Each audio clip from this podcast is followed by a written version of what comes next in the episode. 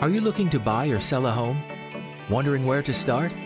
Do you have questions about mortgage and real estate and need honest, accurate answers? Well, you're in the right place. Welcome to The Educated Homebuyer with expert real estate broker Jeb Smith and certified mortgage consultant Josh Lewis, where we discuss everything you need to know to buy right, borrow smart, and build wealth through real estate ownership. Welcome back to the Educated Homebuyer Live, uh, where our goal here is to help you buy right, borrow smart, and build wealth through real estate ownership and financing. I am Jeb Smith, one of your hosts, and with me is Josh Lewis, our resident mortgage expert. Josh, thank you for being here. Welcome back to the show. Thank you, sir. Uh, we'll be very careful with using that expert term. I just tried to help someone with some of their continuing education without having read any of it, and I got Ooh, a 70, that's illegal. I got a seventy-five percent. I didn't do it for them. I helped them. I think that. that's illegal. I didn't do it for them. I helped uh, them. Seventy-five percent passing was eighty. So apparently, the expert term is now yeah, being, uh, is being removed. Uh, but last week, uh, I was in a hotel room. Josh was gone. Uh, show did fairly well, uh, but we appreciate you guys being here, supporting us, being back. So we're going to talk about a little bit of what's happened over the last week or so, and then we're going to dive into some of your questions. So you have questions, if you have questions about real estate, mortgage, uh, you want to troll us, whatever it is, throw them in the comments. We'll get to them. Uh, but today we've got you know CPI numbers inflation a little bit hotter than what was expected. Um, I think, you know, from what I read, we were supposed to go from somewhere around 8.5% to 8.1, came in at 8.3. The markets clearly did not like that uh, for many reasons. The stock market's getting hammered. And we've talked about this previously. We don't really talk about stocks on on the channel very much, but a couple months back, we talked about historically what happens when the Fed starts raising the Fed funds rate. And one of the things that happens every single time they start raising the Fed funds rate is the stock market gets hammered.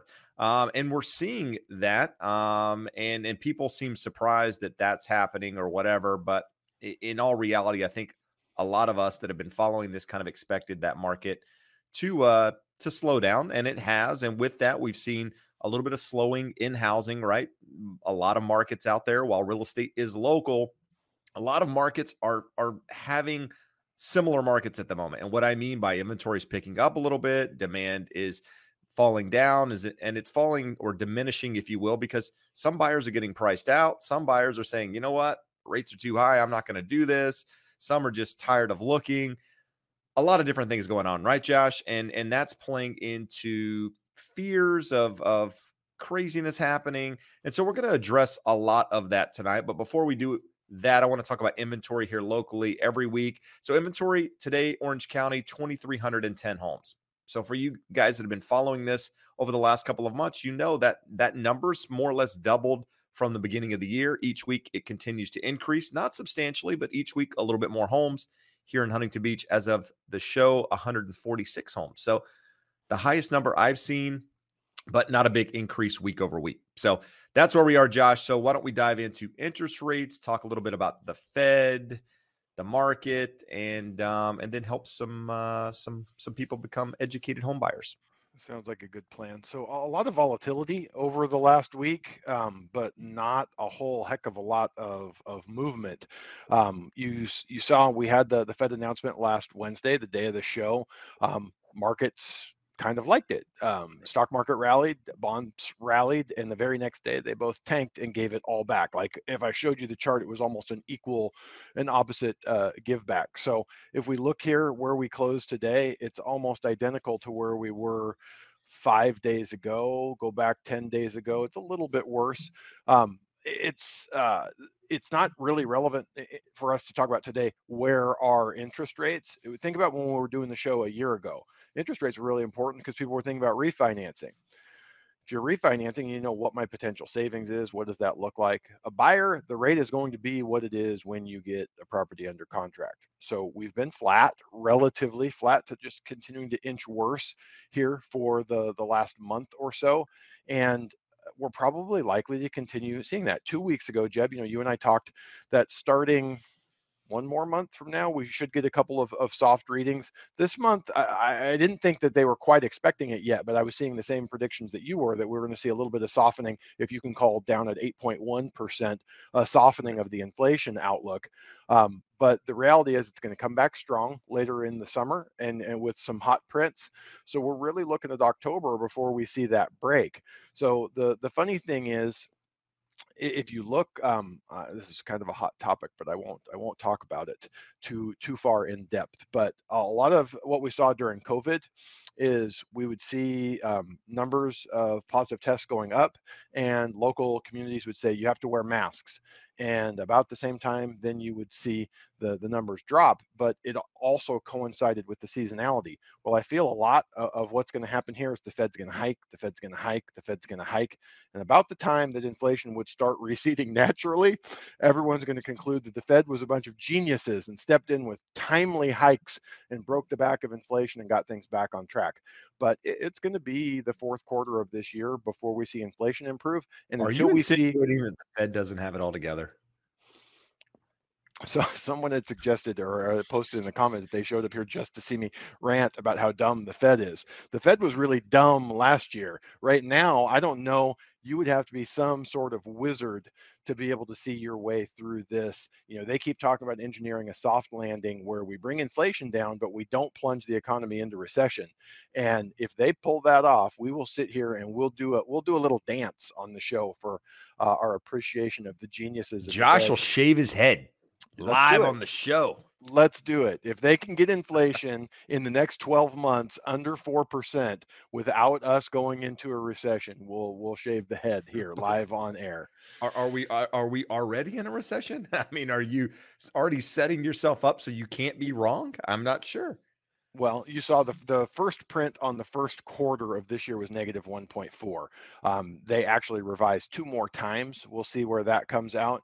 Um, and the official definition of a recession is two consecutive quarters of negative GDP growth. So we would need two two more revisions without getting positive, and then another quarter of it falling through, which isn't likely. Just the seasonality, the spring and, and summer uh, tends to be the, the highest GDP uh, period of the year. So long way of saying rates are elevated. They're likely to stay elevated. Historically, they're still very good. That doesn't um, give you a whole lot of comfort when home prices are historically very high um, and rates are two to two and a half percent higher than they were uh, this time last year. Um, it, it is what it is. Uh, you know, we just go back to looking at the long-term fundamentals. Buy when it is right uh, for you in your life to buy.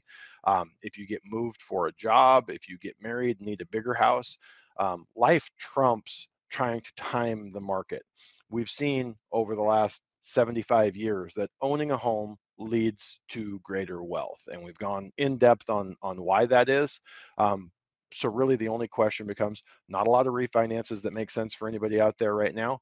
So does it make sense to purchase? Does it make sense to sell and move? Does it make sense to buy your first home? And that is a unique decision to you which again we've we've beat that like a dead horse here.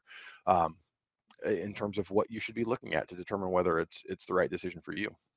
No, and that's I mean that's what's tough, right? I mean, I often get people commenting on my video saying, "Dude, you're saying the same things over and over again." I am because not a lot's changing. I mean, it might seem like a lot's changing because headlines every day, you know, the fear factor is out there, it's in full force, so everybody's scary. It's I mean, it it makes for a scary time, but the reality is yeah, things are changing, but not at the pace you would think by the headline. So, yeah, the market is slowing a little bit. But with that, doesn't mean the fundamentals have changed in what you need to do in order to, you know, make the decision whether or not it's the right time for you to buy a house. I mean, two years ago, it was a lot hard, harder to buy a house probably than it is right now. Maybe not two years ago, six months ago. But, you know, have the fundamentals changed from now to, to from then to now, whether or not you should own a house? I don't know. That's for you to answer. And so that's one of the things that we want to make sure that you understand when we're talking here. We're just trying to provide education. We're not trying to get you to, you know, make a rash decision about the market or what have you. Um, you know, we're telling you what we're doing personally, and you can take it for what it's worth. So just keep that in mind, and, and we will continue to update you guys every week. And for those of you who are following the podcast, some of these topics we dive into in a little bit more detail. In fact, the one that's going to drop next Tuesday is we're actually going to be talking about, you know, the idea of making offers in this market, what you need to think about as a buyer, things to keep in mind. So, you know, appreciate those who have supported it, those who haven't checked it out, go check it out. Um, and we're looking for more topics. We want to get deep on, you know, topics that you guys want to hear. So let us know in the chat what you want to hear because that helps us make content that you actually want to listen to, which is important. Um, Josh, where, where do we go from here? You want to jump into some questions or anything else you want to chat about prior to that? No, I would just just say if you uh, if you have a podcast topic and you want to post it over in the comments, just preface it with saying uh, podcast topic so that we don't look at it and think it's a question and give you a two minute answer when we could have a, a 25 minute podcast episode and go in depth on it. No, absolutely, and added some some some cheesy little banners here to the bottom just to give the the screen a little bit something better to look at. So you know, what do you think? Is it is it awful? Had you rather just have the black on there? Had you rather go big head like this? All hat, or, no cattle. Or or this one. This one actually looks a little bit better because you can see a little bit more head uh head. You can see a little bit more background. But anyway, let's dive into some questions here. So um so we started the, the show. Uh Henry John asked a question, which I answered in the chat, but I think it's a good question to to just put out there for those who are not reading the chat as a seller with an agent, can I refuse all offers if I'm not happy with any offers? Do I have any obligation to my selling selling agent if I don't sell? So no, as a seller, you have no obligation to accept anything. Um, but with that being said, you know, if if you're not interested in selling your house, then don't put it on the market. Now, not saying that's the case for you, but what I've seen in the past is people say, you know, I want 300,000 for my property. Let's list it at 300,000. And then they get offers at 300,000. They're like, nope, I don't want to sell. I was expecting multiple offers. I was expecting people to bid 350. And because I'm not getting 350, I'm not selling my house.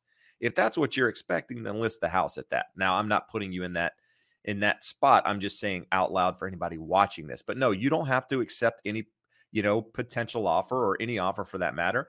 And typically speaking, you don't owe anything to your listing agent. Now, you know, I've any home I've never sold or a seller's canceled, they don't owe me anything. Now, people do weird things in in different markets and in different areas, and I've never heard of anybody having you, you having to pay them after the fact. But people are crazy, you know. They're like, "Hey, I paid for marketing, I paid for photos, you need to pay me back."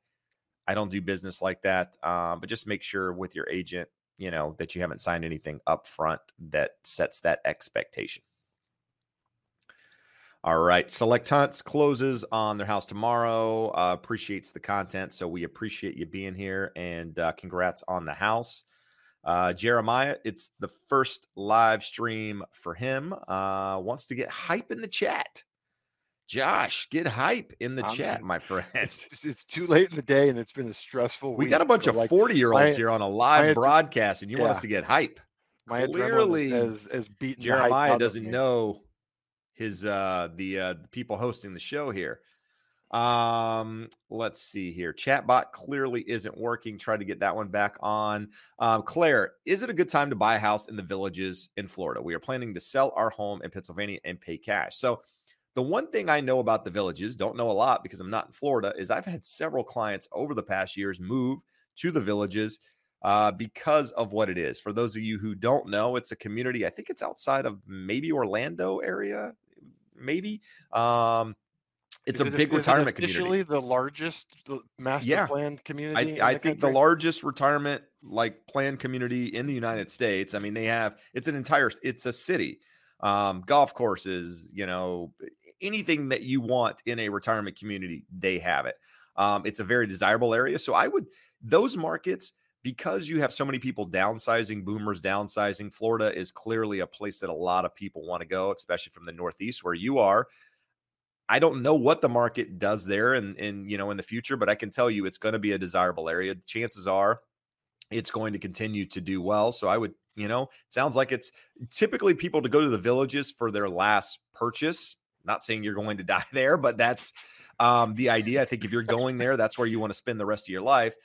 And in that case, it's probably a long term purchase. So I think sooner is better than later um, without knowing all the ins and outs of that market. But I know a great agent there if you need one. Um, anything you want to add on that one, Josh? just that whoever came up with the villages is brilliant because you, you look everyone goes to florida because they want to be on the water they put this thing right in the middle of the state and well they made their own water did, is that what they did i don't well, know but there's like little like pond i mean river things streams running through this place so it's, it's a very it's a very desirable place for a certain demographic and again we're talking about florida um, there's a reason why the entirety of the South has seen uh, an influx of population is people leaving colder uh, climates and, and, economies in the North and going further south um, for cheaper housing. Cheap's all relative. It's more expensive than it was two, three years ago, but still um, relatively affordable housing and wonderful weather and a, good economy. And people, uh, people have been retiring to Florida forever. So when you have the biggest, best master plan community in all of Florida, I don't know how you could make a case that that it would be bad. Like you said, Jeb, um, people are generally moving there for their last place. So they're probably paying cash, selling a home somewhere else, or getting a small mortgage, getting a reverse mortgage. Shouldn't be a whole lot of, of loan foreclosure risk there with that. No, agreed. So, I mean, and again, you got time on your side for the most part, right? Unless, you know, it really is a short short span you you're going to be there but um no i think sooner rather than later just because it is a desirable area a lot of people are going there the only thing i will say is that I know they're still building a lot of properties there. Um, it's not fully developed, um, you know, at least the last time I checked.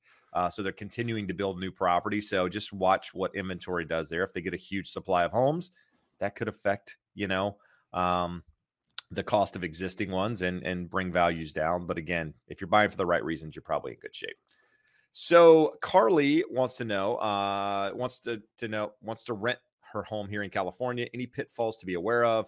Um, it's not off top, off topic. In fact, it's a great question. So, Josh, you own some rental properties here in in California. Um, you know, for most people, owning rentals in California is not a bad gig, um, or, or renting your house out's not a bad gig. You've just got to do the legwork up front, right? Unfortunately, over the last couple of years, you know, re- owning rental properties got a really it, it's left a bad taste in a lot of people's mouth because of the moratoriums and allowing people to stay and not paying rent or whatever. Traditionally speaking, that's never been an issue. You've been able to evict people and what have you. Now, what I will say, California, a very tenant friendly state, which means if the tenant fights it or doesn't respond or whatever, it takes a little bit more time here in the state of California to evict those tenants. Um, so that's the downside. But what I was saying up front, the legwork is doing your homework up front, running credit, looking at background checks, you know, looking at money in the bank, jobs, that sort of thing, because that will um, allow you to uh, make the right decisions up front and hopefully not put yourself in a position. Now, I looked at the screen and Josh had a phone, like a fake phone call, to his head. Call on the references. Hardly yeah. Oh, anyone oh, there does you go. it. Hardly yeah, so anyone does it. Everyone, eh, eh, every rental application form will have references on there, um, but don't just ask for their mom or their employer. Get get someone that they had rented from before. Now, uh, again, we were talking about California here. California is very tenant friendly. California is a litigious state that is plaintiff friendly.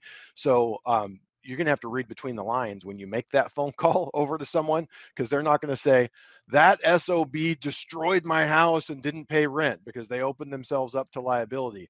But if they don't say, I would happily rent to that person tomorrow, it made me sad when they left, you might want to consider other options. No, good stuff. Um, so Michael is wondering where Jennifer Lego is. I don't know. Jennifer disappeared. She got her house. She don't need. She got her house. We don't need her. No, she's actually been pretty religiously coming back. So she's probably working. She's probably busy. I wouldn't be surprised if she popped in here at some point. Um, let's see here. So three butt, three butt, three, three putt three bogeys. Butt, three butt which, bogeys. If this was three putt double bogeys, it could actually be me talking but it's not. So um, I just officially walked away from my new construction home that was initially approved at 3.75%. They wanted to lock at five and a half and then offered me 4.9, but I'm going to hold out. So they're in Dallas. So this is something I've seen people comment quite a bit on in in different videos. People in new construction, it's months out, and rates have changed significantly from when they originally went under contract. This is probably going to add some supply back um, in these new construction communities. Josh, what are your thoughts on this? So uh, three putt if you're still around i would love to hear the comment here. When you walked were you able to get your deposit back? I have a client here um, obviously they were required to pre-approve with the builders lender. They didn't love the terms the builders lender had. Um, we've talked to them about uh, another program that we have uh, and there's some work there to be done and we're sitting here it's going to be available in october we just talked about i don't really see any relief on the horizon in interest rates before october so they're likely to be where they are today or worse and they're very marginal in terms of their qualifications if rates went up another quarter or half percent they don't even qualify and she's telling me that the way the contract is written, if rates go up and they don't qualify, the builder gets to keep their deposit. And this is like 20 grand in in their case. So I would love to hear um, okay, so here he says here, or he or she says no. According to the contract, I lose my five thousand. So that's that's you know a pretty significant lock in there to to keeping people from doing that. But you're not alone. Like there there are other people. Um, you know, uh, think about how long because of supply chain issues, labor issues. Most new construction is one to six months late in closing one to six months late here. I mean, heaven forbid the people who were supposed to close in December and got pushed into February. That was probably the the worst that uh, uh versus what they really, really, truly could have expected to what they got. Um, but it's going to be an issue. There are a lot of people. I know the people that I qualify. Most of them that we qualified in January, if they didn't buy something, they don't still qualify today, or they qualify for less today. When you're in contract on a house, there's some things that don't change. So long way of saying what happens with this is, you know, I believe there's another question here, Jeb, later on well, when someone asked a they similar They did say question. they lose, according to the contract, they lose their five grand deposit. Yeah, no, I, I just I, we went through that, but I'm saying there was another there was another comment uh, in there someone was asking will people walking away from their homes under contract bring additional supply um, or will builders start cutting their prices? It still comes down to supply and demand. So let's say there's 100 houses due to be finished in august and 10 of those people back out there's obviously 10 more homes available if there's 20 people that wanted those homes, then obviously it doesn't impact the price at all. If there's five people that wanted those homes, there's going to be five that have a nice discount. And if the five people that want them know that there's 10 available, they're going to get the discounts also. Um, so it remains to be seen. We're still way behind the pace of building. Um, I think it's going to be a lot like the the other stuff that we're seeing slowing, cooling. The media loves to go with if it bleeds, it leads. So you see these headlines and then you actually read the article and you go, oh, average t- days on market increased five days. Um, you know, number of homes with price cuts went from 9% to 15%. That's cooling. That's not uh, a sign that the market is going to flip, go upside down. You're going to lose value. And we have some questions here about uh, crashes and and we'll go a little deeper on, on that and we talk about it every week why it is not going to happen and if you want your favorite doom and gloom youtube channel there's bunches of them out there that will tell you uh, unfounded assertions about why home values are going to zero but um, we're not the channel for that.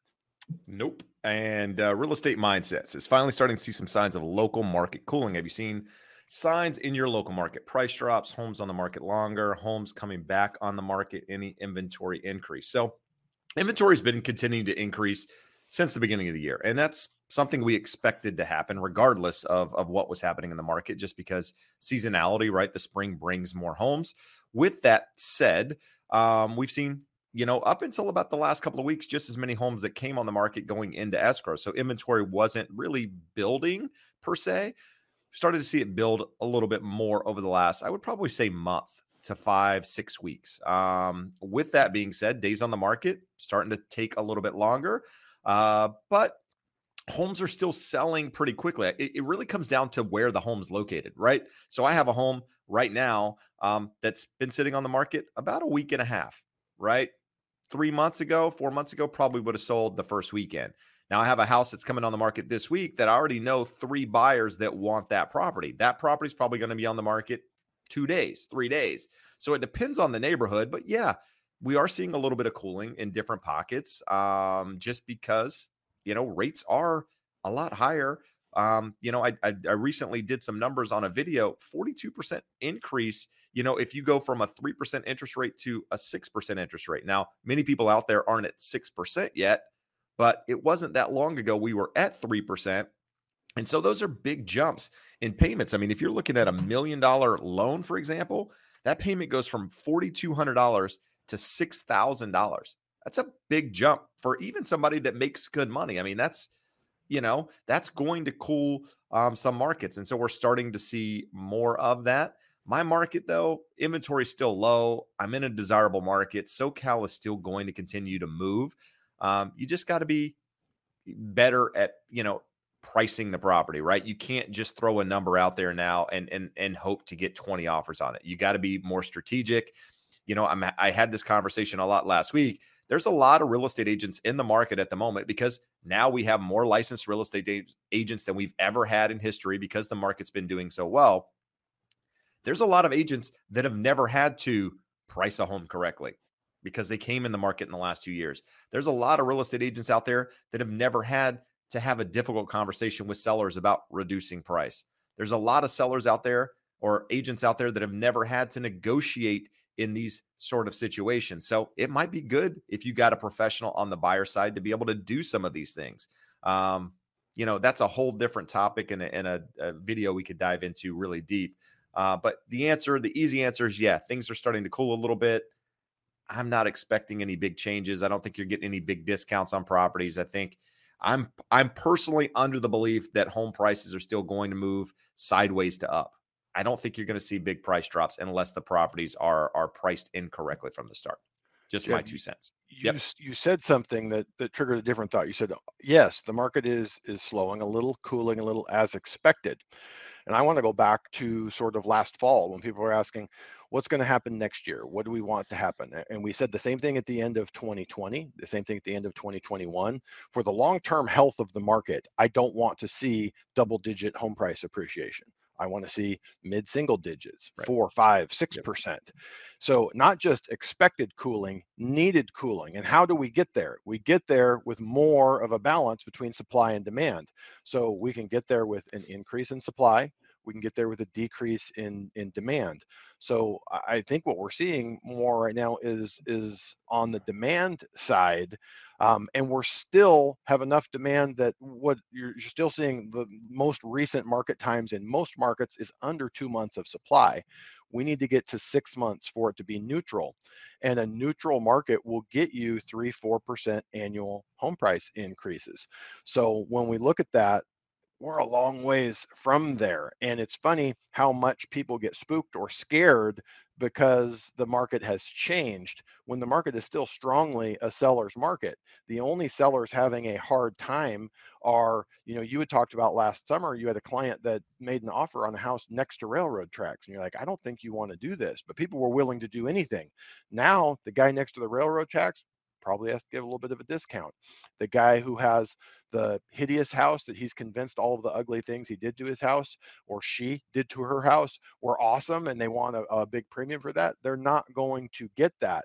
So, you know, we've talked in the past that a home comes on the market and you're like, those people are nuts. That house is ugly or that's a bad location or a weird school district and they were getting it. Those people aren't getting it any longer. But yes. long way of saying, this is healthy. This is what we needed. Uh, you know and and to your point you don't have to have a crash. If home prices uh, exceed the fundamentals today you can trade sideways for a long period of time and there are some very strong reasons why that is far more likely than a crash. So for supply to come to market you have to have two parties uh, a seller willing to sell it and then a buyer willing to buy it. So who's going to sell their home the average debt to income or the, the average loan to value as of december 31st which we've gone up another 5 or 10% since then was about 47% so most people that own have a much lower payment than what they can afford. Now we've had a couple people in the comments here say hey i sold i up 60% in the last two years i sold. Okay you got a bunch of cash. So people some people will do that.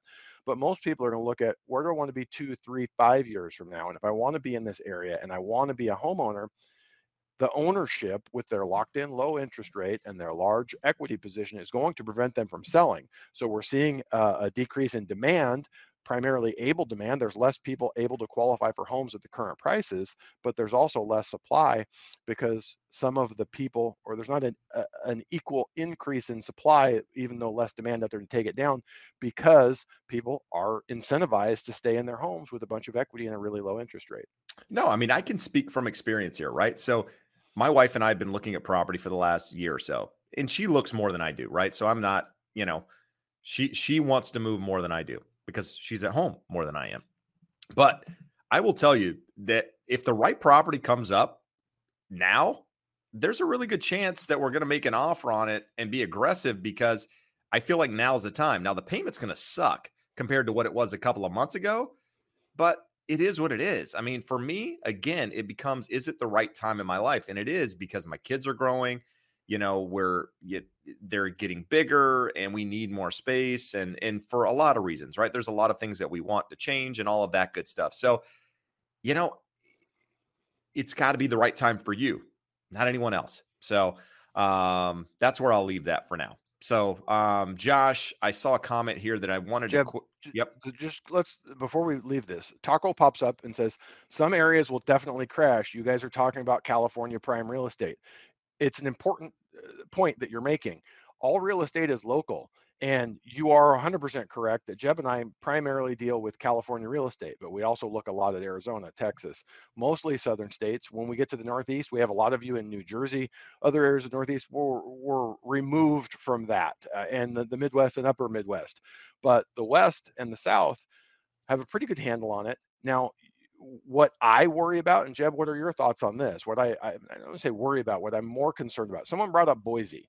You look at the prices of what has happened in, in Boise, and some of those home prices are almost as expensive as what we have in California. Well, in California, we've talked about all the good things, we talked about all the bad things, but what we generally have, it's one of the biggest economies in the world when you talk about other countries. So there are high paying jobs that support high home prices. So I think Boise's awesome, and I'm saying it wrong, it's Boise.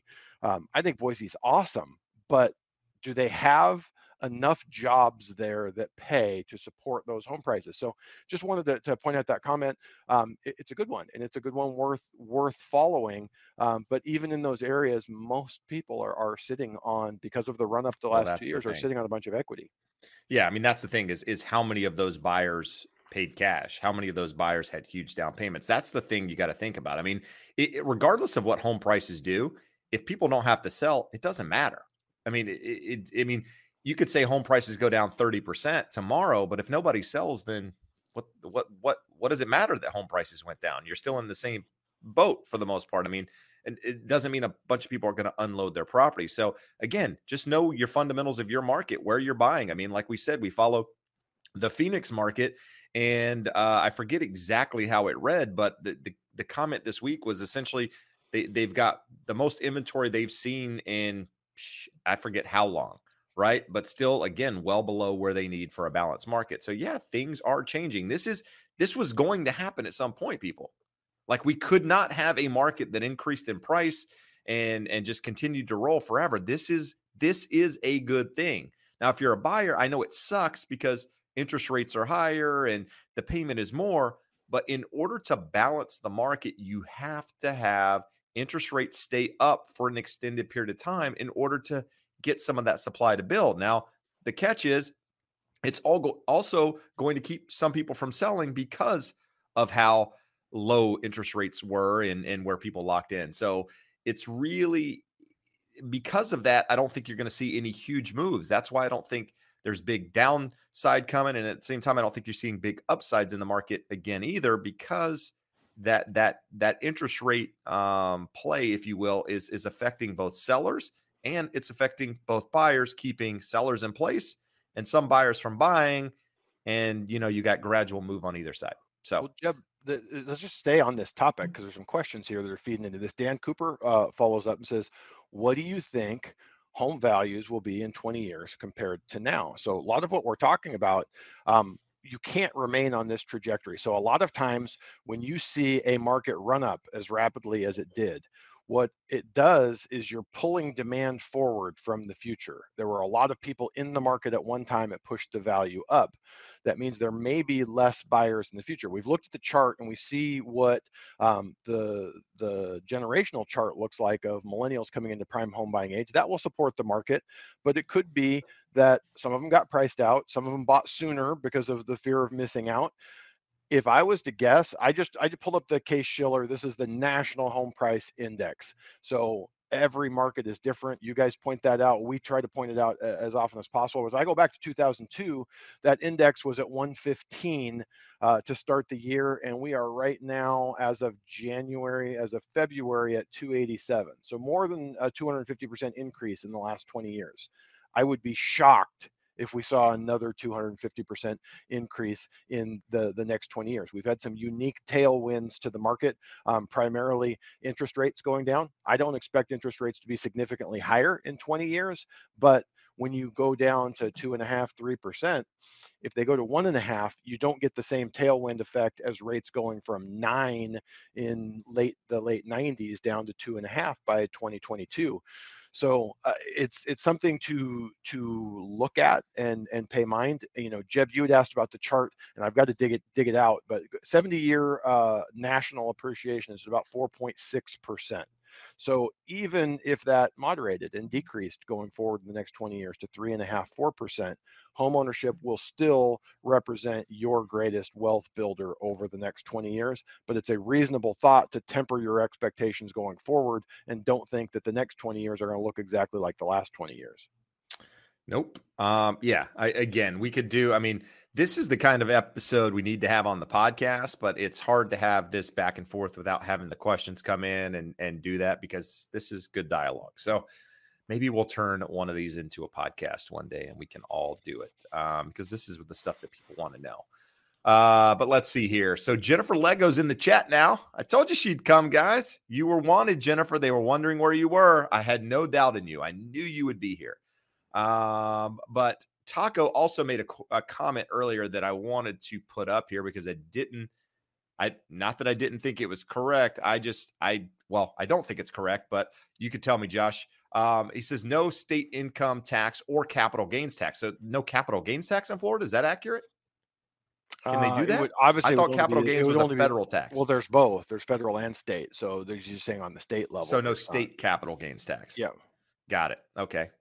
All right. Um, let's see here. Let's we got some good questions. So Teresa says, "How do we get in touch with Josh to posh to possibly, to possibly. get pre-approved?" So Josh, we could throw your contact information up there if you want to find it, my friend. Um, I'll dig it out. All right.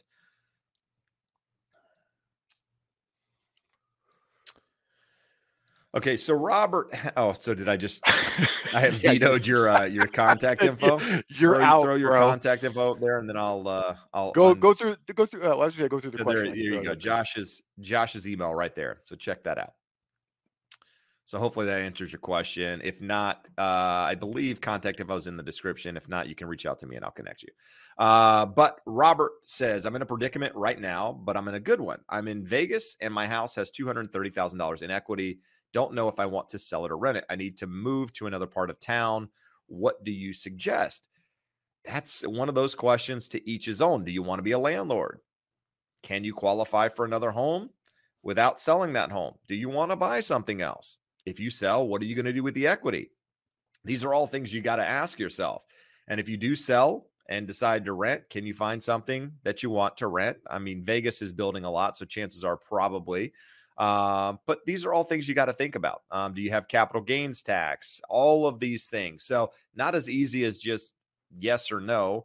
Um, you got to decide whether it's the right time for you. But here's what I would say if you're in a position to continue to hold real estate, there's some cash flow on it because of the amount of equity you have, you're able to rent it and positive cash flow, then it's worth keeping. Now, if you're upside down and and in renting it, then you may consider selling it but th- those are some some things that you need to think about yourself that are think, that are difficult for us to answer think about this jeb this isn't the right answer but it's a it's a thought that came into my head you need to move to another part of town um, if it, it sounds like a lateral move i mean vegas is a big big but also a small area. So if you're not saying, "Hey, I love this part of town better," keeping the home and renting it keeps you in the market for appreciation, paying down the mortgage, tax benefits without having to go buy in a tough market. Higher interest rates, still a seller's market uh, in, in Vegas.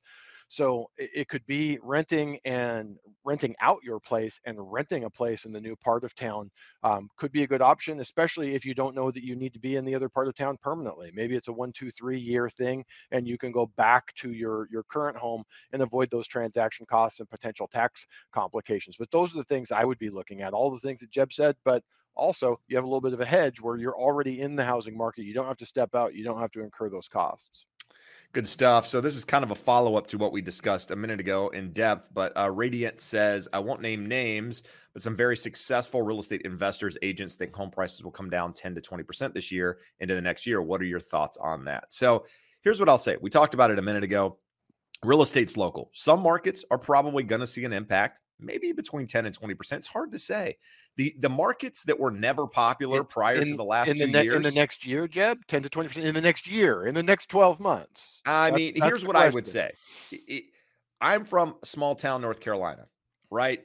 And um, homes there have been selling quickly, you know, top dollar, and there's land to build and that sort of thing. So if you told me that home prices in that market were going to drop 10, 10% over the next year, I would say eh, that's reasonable. I mean, I, I think because it it is one of those markets that for me isn't desirable. I mean, I, I don't live there for that reason, right? It's not a desirable market to me. But if you told me that's going to happen here in Orange County, I'd say absolutely no chance. So you got to know what market you're talking about. Um, I think the markets that weren't super popular prior to two years ago, and that doesn't take in the Boise's and the Phoenix Phoenix markets and Vegas because they've been popular for a long time. But I'm talking about some of these rural rural areas where people have moved to get off the grid and whatever. Those are the markets I think you see the bigger price reductions because I think you see people getting back to a normal way of life in many ways and wanting to be closer to cities and wanting to be closer to things. Maybe I'm wrong. Maybe the pandemic changed that entirely. I don't know. Um, I think 20% is a is a big stretch. Um, but there's markets that we've talked about before, Josh. You know, New Orleans, right? That's a market that that really hasn't and it might not be New Orleans specifically, but there's some some communities around New Orleans um, that haven't really seen any appreciation during the last two years, just because of how much they were affected prior to that time. So those markets, you might see a little bit more of that. Um, but I think the big metropolitan areas, no, I, I don't think you see 10 to 20 percent. Josh, what do you want to? Anyone anyone predicting losses in the real estate market this year um, is is either unserious or or unsound mentally. It just doesn't happen that way. You know right. from from what? From today we're halfway through may and we still haven't seen any decreases so sometime in june we see it so in the next six months or in the next 12 months if you want to take it into next year we're going to drop 10 to 20 percent they don't understand what the supply and demand means so again either unsound they just don't know or they're not serious. They're they're actually trying to mislead you. If you flash forward five years, seven years, and you show me a, a scenario where we're down 10 or 20 percent, there's there's ways it can it can play out and, and pencil out. But other than trying to get clicks and views and attention, anyone saying to 10 to 20 percent in the next year, just they're not serious. Well, what I, I think is eh, people you know they look at a price right so they look at a home price of a house that's say a million five and it ends up selling for a million three fifty, right? So one hundred fifty thousand dollars less. That's ten percent less than what the asking price was. So somebody looks at that and goes, "Look, home prices decreased by ten percent." No, you overpriced the house by ten percent probably to start with. Now, maybe not exactly ten percent, but that's what you have to understand, right? I mean, the market moving like it's moved over the last couple years, it's been very difficult to price homes correctly because of where they've been selling. You're going to see less of that and things move back towards the the the long-term trends if you will. But in no way do I see any major increases coming in in big markets out there just because of the lack of supply. So, anyway, um Here's a question we've never had before, Josh. What type of questions to ask when searching for home insurance quotes? So, Josh, you want to jump on that one? So I am far from an expert on this, but they're going to ask you some questions uh, about the the construction of the home, the the location, the lot size, all of that. From your end, um, this is an area where there's been uh, a lot of of financial innovation in terms of websites, marketplaces for this. Um, you want to be really careful most of us rarely or never have an insurance claim. When you have an insurance claim, you want to make sure you have a good and reputable insurance company that helps you in a timely manner and doesn't try and nickel and dime you. Generally, the savings is not huge from one company to another. If you saw one that was really low and you didn't know them and they don't have a long track record um, and a high rating, I would be concerned uh, about that.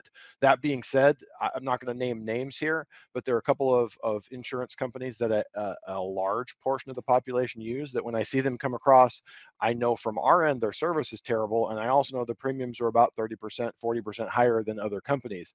But people often have their auto insurance with them. They like to bundle and they put it all together. So um, shop, shop with, shop and put large weight on a reputable company, not just on price. You should still be able to get a great rate with a, a large and reputable company that you've heard of before. There you go. Um, quick question for those of you watching at the moment. Um, I, am assuming all of you here are. Is it blurry on your side? Um, I show it blurry on on my other screen, so I'm just trying to see what the connection looks like. Um, so let us know on that end if you don't mind. Just want to make sure we're giving you good stuff here, and it looks okay from that side. Uh, so the, the the only thing I would follow up to that is brokers, right? I tend I tend to go with a broker on insurance, just like um, I would with if getting a mortgage. Brokers have access to a lot of different companies when with regards to insurance, and and and a lot of the companies they have access to the Mercuries and all those guys that you can go to directly as well. Um, some of the bigger names they don't have access to because they don't broker that stuff out, but I've always done the broker side. It's always been a little less expensive. Um, and my coverage has always been, you know, I've always been covered in, in, accidents and, and home insurance claims and that sort of thing. So just make sure you're doing the right thing and make sure you're getting enough coverage to actually cover your house. Um, everybody wants to go super inexpensive when doing home insurance policies because it saves them money. But if something big happens, you know, the, the money's not, might not be there to actually fix the problem. So just make sure you have enough to cover to cover what's going on. Um, anybody say what is it blurry? No, clear. All right, so it's just my screen over here, guys. All right, so Josh, um, is land a better investment than a house? The, the, the big difference is um, you can't do anything with the land while you're holding it. So what are you going to do with it? Invest in land and do what? Are you going to develop it? Um, are you going to hold it? Land just sits there and you have a tax bill uh, associated uh, associated with it if there's no structures on it you don't have insurance really just have the taxes um, it can appreciate it depends on on where it's at. There has been land that has been a great investment, but Jeb, I don't know about you. There's a couple of lots around Huntington Beach here that I see them and they've sat there forever. A couple have sold here recently, and I look and I go, who would have that valuable uh, of an asset and just let it sit there? And I understand that those lots have appreciated tremendously, but it also just sat there and did nothing for a number of years with a fairly significant tax bill. So um, land is generally going to be cash or finance at a low loan to value with a high interest rate. Now you're increasing the carrying costs. So um, it, it, could just be if we brought a, a, land investor on here and they told us the 10 reasons why it's an awesome investment, I could fully be educated. It could just be ignorance. But when I think in terms of investing in land, um, it just doesn't seem super attractive unless it was something that I wanted to hold for the long term.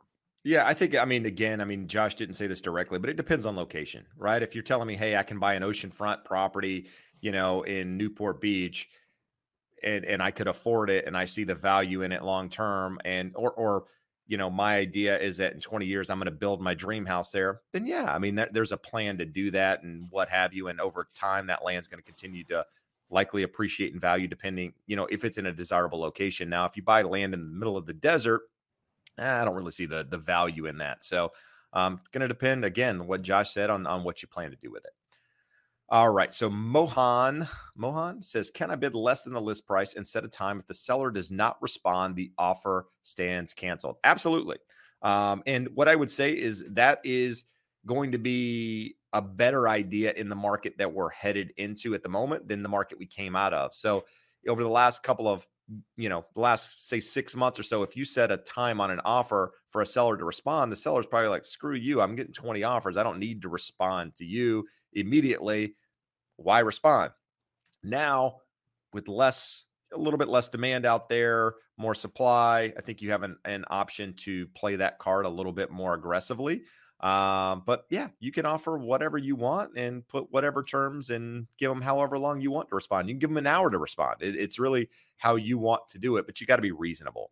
Um, you know, because again, sometimes it's difficult to get a hold of people. Maybe there's a husband and wife, they got to make a decision together. So there's a lot going into it. So just make sure you're you're thinking it all through before you get too aggressive on your timeline.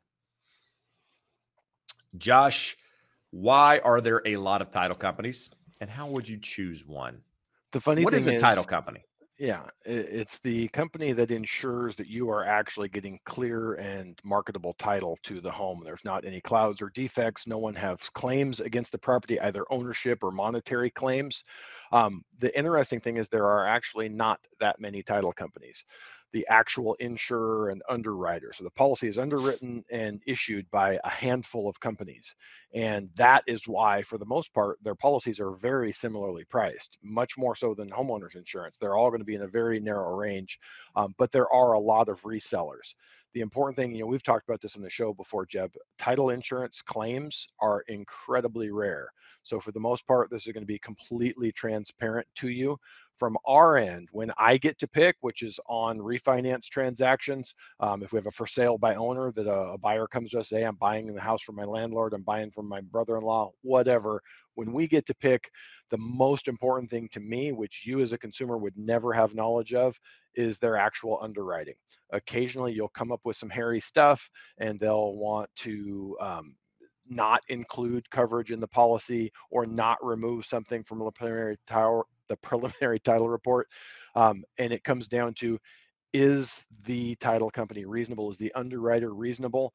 And if you're dealing with one of these resellers that's going back to one of the big insurers, they have way less leeway to make exceptions for you. Um, the bigger companies, the First American, the Old Republic, more likely to to write over things that may be a little cloud in the title, um, knowing that the actual risk to them is is very small. How about yourself, Jeb? What do you what do you think about shopping for title? I think it's a good. I mean, I don't think it, it makes a lot of sense for. I'll be honest. I didn't hear a thing you said. I was reading comments. So I don't think it makes sense for the buyer necessarily to do it. Typically, the agents uh, working the transaction have the relationships and have the most pull. So this could be exactly what you just said. Um, but I would count on my agent to to work on trying to uh, to get title policies.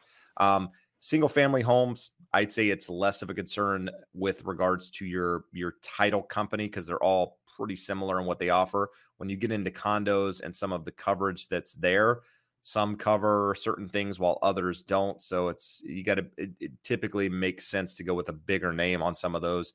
Um, and we could talk about that in more detail um, as well. But um, you know, there's very few title companies actually out there. It's just they all have you know separate divisions of that big entity, if you will. I don't know if you said that, Josh, but there's only really, I mean, my understanding is, you know, maybe a handful of title companies. There's just a lot of different branches of that title company from the top that just have different names. Yeah, no. No, a hundred percent. That's what I was saying. It, they're they're all uh, most of the companies. There's five six major title insurance companies. They underwrite and issue the policies. But if Jeb and I wanted to go start a title company tomorrow, we could do it. That doesn't mean we're underwriting. It doesn't mean we're insuring. It means we're basically reselling policies for the, the bigger companies. And there's enough margin in it that it doesn't really increase the cost. It just keeps you a step away from the actual underwriter. No, good stuff. Uh, Kenobi says, uh, can a person purchase a home with USDA loan from another state, like from New York to North Carolina?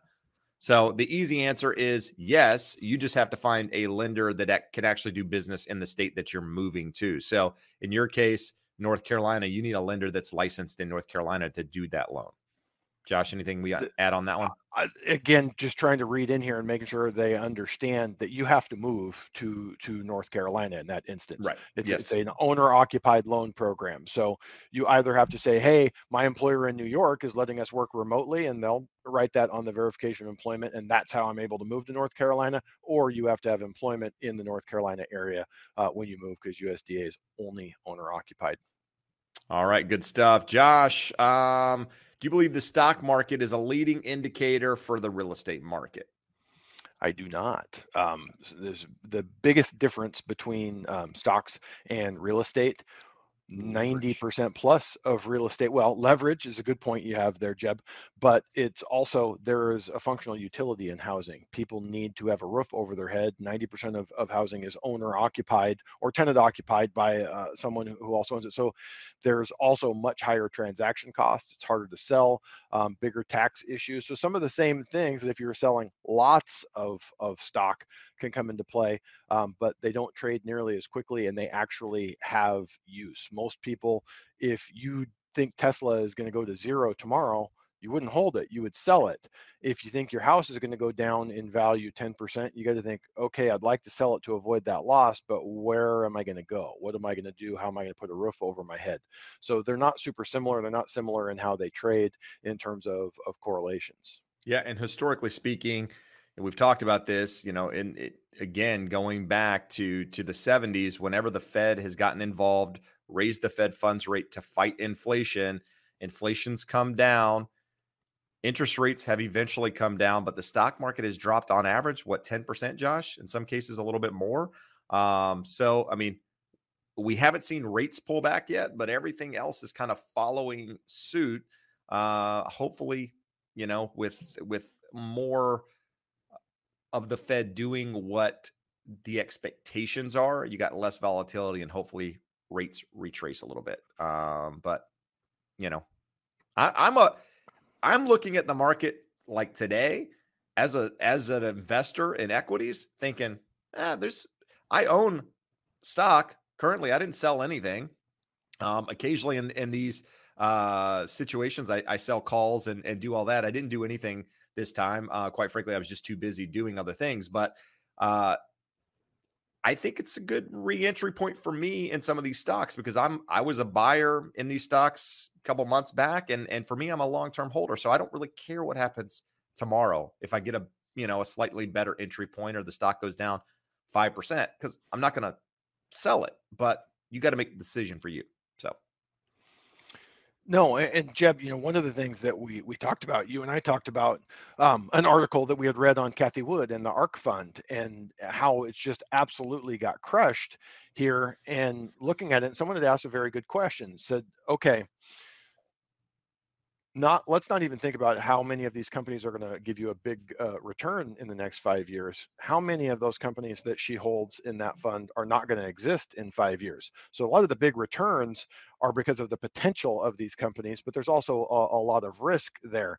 So just a, a, lot of different stuff in in stocks that don't really come into play in in residential real estate. Now if you'd ask the question about commercial real estate because of businesses uh, publicly held companies being impacted um, by stock price movements uh, it actually does have a, a bigger correlation to uh, to the stock market, commercial real estate does than uh, than residential real estate, which is not highly correlated at all, not hardly correlated at all.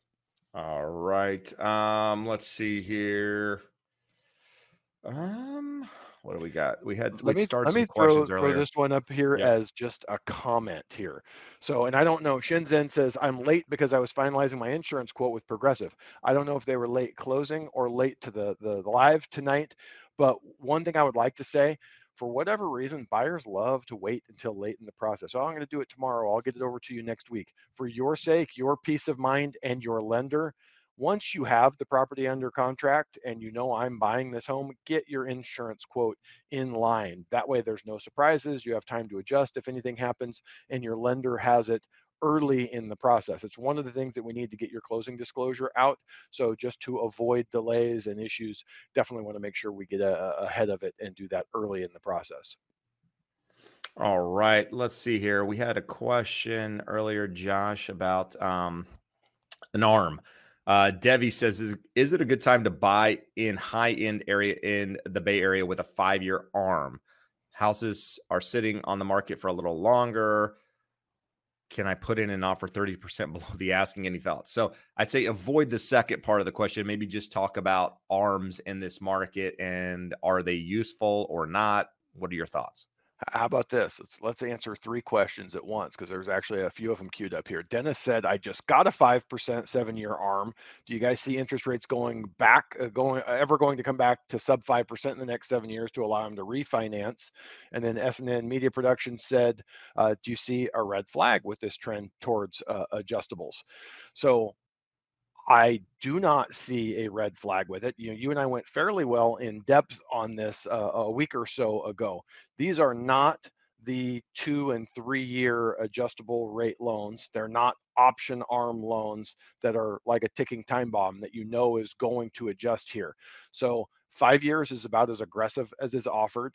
Um, seven and 10 years are the most common. Over a seven year time horizon, um, I believe that the home values are going to go up most uh, borrowers will be making more money at the end of the seven years, and they most likely will have an opportunity to refinance in the next seven years. So, from that perspective, I think they're a good option for keeping the home ownership cost low. You know, everyone is afraid of adjustable rates, but if we go back to 1982, that last peak in interest rates, if you had borrowed with uh, a monthly adjustable rate, for the last 40 years, you would have paid far less in interest uh, on your real estate through that time. Now, most people are not comfortable with a monthly adjustable. So this gives you that fixed period. Now, tenure in homes, meaning how long people own a home, has expanded over the last 15, 20 years. Used to be about seven years. We're up to 10, 11 years that people will own a home. But the reality is, you're going to refinance once, maybe twice in that time horizon. Now, some of our friends here and viewers in the comments think that we're never going to see low interest rates again and they're shooting to the moon. Um, they can definitely go higher from here, but I still believe the arc of, of long-term interest rates is is lower um, for any number of reasons. So I think that a seven or a 10 year. Uh, and usually uh, uh, the difference between a seven and a 10 year is about an eighth of a quarter percent. So depending on, on where you're at, um, you know yourself, your history. If you get moved around a lot for work, these are a great option.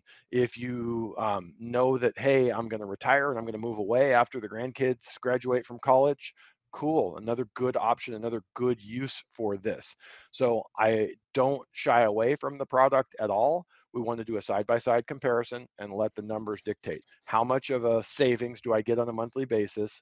And is that enough of a reward for me to give up this comfort and security of a 30 year fixed rate? All right, good stuff. So, guys, we've been on one hour. I would like to ask a favor. If you find any value in today's content at all, hit the thumbs up. Feel free to share it with a friend, like us, follow us on social media, check out the podcast, all of that good stuff. Um, we're here two hours every week to provide value, and we do it free of charge. All we ask for is you to click a little button there, guys. So thank you for doing that. Um, let's see, Josh.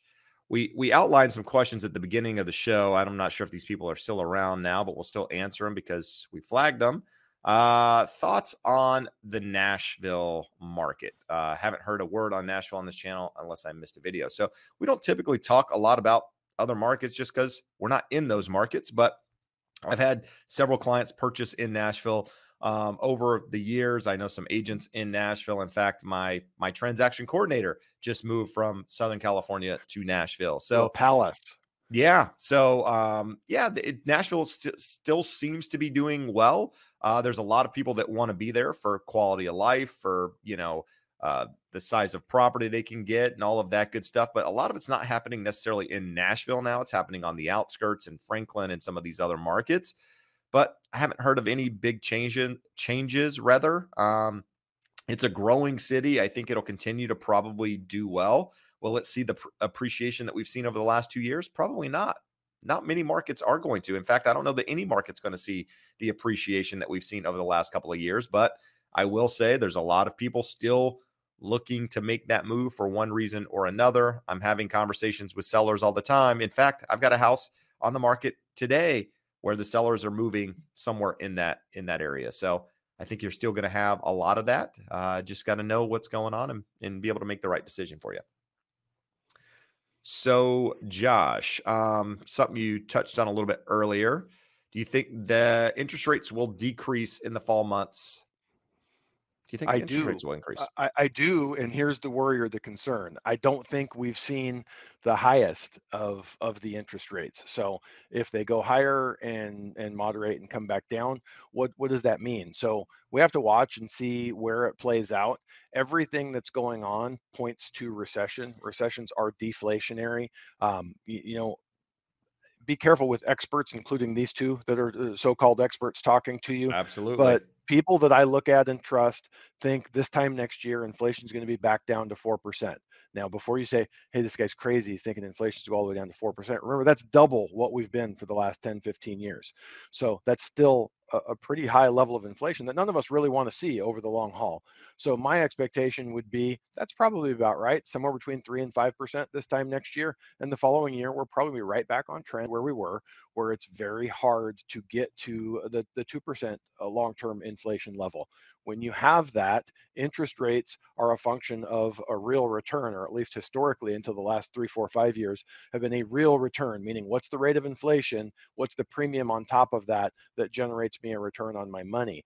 So, um, you, you know, you're you're probably looking at interest rates in the the three to five percent range over the long haul and we're above 5% for most borrowers uh, right now without paying significant points and fees. So i do believe rates will go lower but we haven't necessarily seen seen the peak and that will be the the interesting part. You know again smart people that we follow that don't just spout opinions that actually have numbers and reasons for why they think this is going to happen um, think that we're probably going to see a, a decrease in inflation by the fall october november and that should start bringing rates down so what happens between here and there? How high and ugly do they get before then? I don't mm-hmm. know. You know, someone in the comments had popped up, I expect rates to be seven to eight percent. Okay, what has to happen for rates to get to seven and a half percent? Right now, we've got a 2.2 percent spread between 10-year Treasuries and mortgages. So now you're going to tell me we need a 5.5 percent 10-year Treasury, and I can show you 9,000 technical charts that says if we have a five and a half percent 10-year Treasury, the world is in a bunch of trouble. So it's easy to say an opinion, oh, I think seven to eight percent. But when you back up and you go through the numbers and see what that means and what it takes for uh, for the market to devolve to that type of a situation, none of you want to see seven to eight percent interest rates. Even those of you who are hoping for a crash, because that would go a long ways towards bringing home prices down. But everything that goes along with it, I can tell you, Jeb can tell you, everyone who's super confident that I'm waiting on the sidelines, I'm going to jump in once this market crashes those people's giant balls go into their purse when the market drops 20% and they don't magically don't buy because they're afraid well it might go lower. Um, we had people you know by in two, from 2007 to 2009 we had seen most of the bloodbath by 2010 you were at the bottom no one wanted to buy it was 2013 before we started seeing home prices tick back up so it's easy um, when you think you see an inflection point coming that you're going to act a certain way in the real world, people don't do it. There's lots of research on the stock market.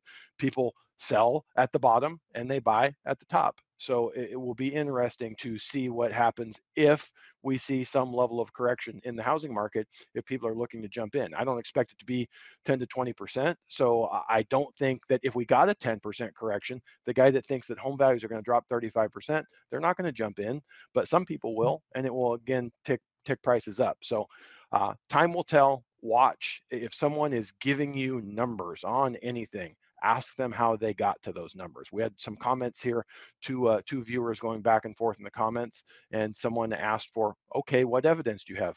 Google it. Don't google it. Google it is not good information. Figure out who's trustworthy. Doesn't mean they have a crystal ball and know exactly what's going to happen going forward but at least you know it's a researched and valid opinion uh, and and not just someone hoping for for an outcome Nope. Good stuff. Good stuff. Um, hold on one second here. Uh, so here we go. Christian says, I sold my home in Temecula to move back to San Diego. I see a lot of price cuts happening. What are your thoughts on the San Diego market? Should I continue waiting? So San Diego market's pretty similar to Orange County in the sense that they've seen inventory increase. Things are still moving. Again, it, it goes back to everything that we've been saying. If you find the right house, you know, probably I would say t- time is of the essence on that sort of thing. But you know, San Diego is always going to be a desirable market. Now, there's different pockets of San Diego, right? Closer you are to the coast, just like Orange County, the the more desirable those locations are going to get, or be rather. Whereas the the further inland you are, you know, the less desirable it's going to be get. If you're in Borrego Springs, I mean, let's be honest. No, eh, very few people probably want to live in. Is that even San Diego County? I think it is. Uh, but it, you got to look at the, the, area that you're considering buying um, and, and, base it on that. But it's similar to Orange County in the sense that low inventory, it's starting to increase. No big changes in the mar- in the market overall. Uh, and then somebody goes and asks, "Can you recommend an agent in San Diego?" And the answer is absolutely. Uh, there's a link in the description below if you fill that out. But it's probably better to let me know where in San Diego you want to be because again, different agents work different pockets of San Diego. One agent, it's not a one size fits all San Diego because San Diego is huge. So you need somebody that knows the area that you're looking to be. Uh, here we go. I just, let's, let's, I just, I want to hit I this real put, quick. I just put the crawl up there for you. Also, it says okay. top producing mortgage professor. But mortgage or real estate, Jeb can get you connected to someone. Yeah, that that link at the bottom there can can help you out. Um, so this says, you know, people are canceling housing contracts. What's next? Wave of foreclosures. So my I don't no no foreclosures are not the next wave. Uh, will you have some foreclosures? Absolutely. We've talked about this before. People have too much equity. You know, even if you saw you know, a, a, a prices decline by 10%, which you're not going to see in a sing in, in this year. Uh, you're not going to see a ton of foreclosures. There's just too much equity in property. In fact, I saw a staggering stat uh, yesterday, and and I meant to clip it so I can use it, but it was like 40% of people in the United States own their homes free and clear, or some crazy number. And I was like, that dude, that's cra- mind-boggling to me. Whatever the number was, but it was a high percentage of people actually own their homes free and clear. And you know, we we there's a chart that they use in Black Knight. It's it's in their data every single month when they publish it, and it shows you a scale going from like less than 50% loan to value all the way up to like 110% loan to value. And the majority of people, you know, the the the, the percentage, it's like 90% of people have at least like 30% equity in their property or something crazy. Um, we'll have to pull that that clip for for next week, or if maybe if you're on a tangent here, Josh, I'll go in and try to find it. Uh, but the majority of people have equity. That's why you're not going to see a bunch of foreclosures. You want to you want to you want to talk for a minute, Josh, and I'll see if I can find that. Uh, sure, that, let's that go to this. There. So so Zen Amen follows up with they're already six and a half for some with six exclamation points. What are you talking about with three question marks? I'm a disabled vet needing a home, looking to buy now, but it's still crazy. My wife has watched houses on the market for one year. So I'm not sure what the last comment is, but yes, are there loans out there at six and a half percent? There are. For 98% of borrowers, using their VA benefit is under 5%. 475, 4875, FHA in a similar range. Most conventional borrowers in the five and a quarter, five and a half. So you can cherry pick and say there's a loan out there. I mean, I did a hard money loan a couple months ago at 12%. Does that mean interest rates are at 12%? It, it, absolutely doesn't. So be careful, you guys. A lot of times when we're reading the comments look at the comments, I, I can tell your mindset. Jeb can tell your mindset just by the way you're phrasing or, or answering or asking a question. If you want rates to be higher and you want home prices to crash, you're going to see that evidence everywhere. Every week we see five to seven comments of someone saying saying i'm seeing a lot of price cuts in my area.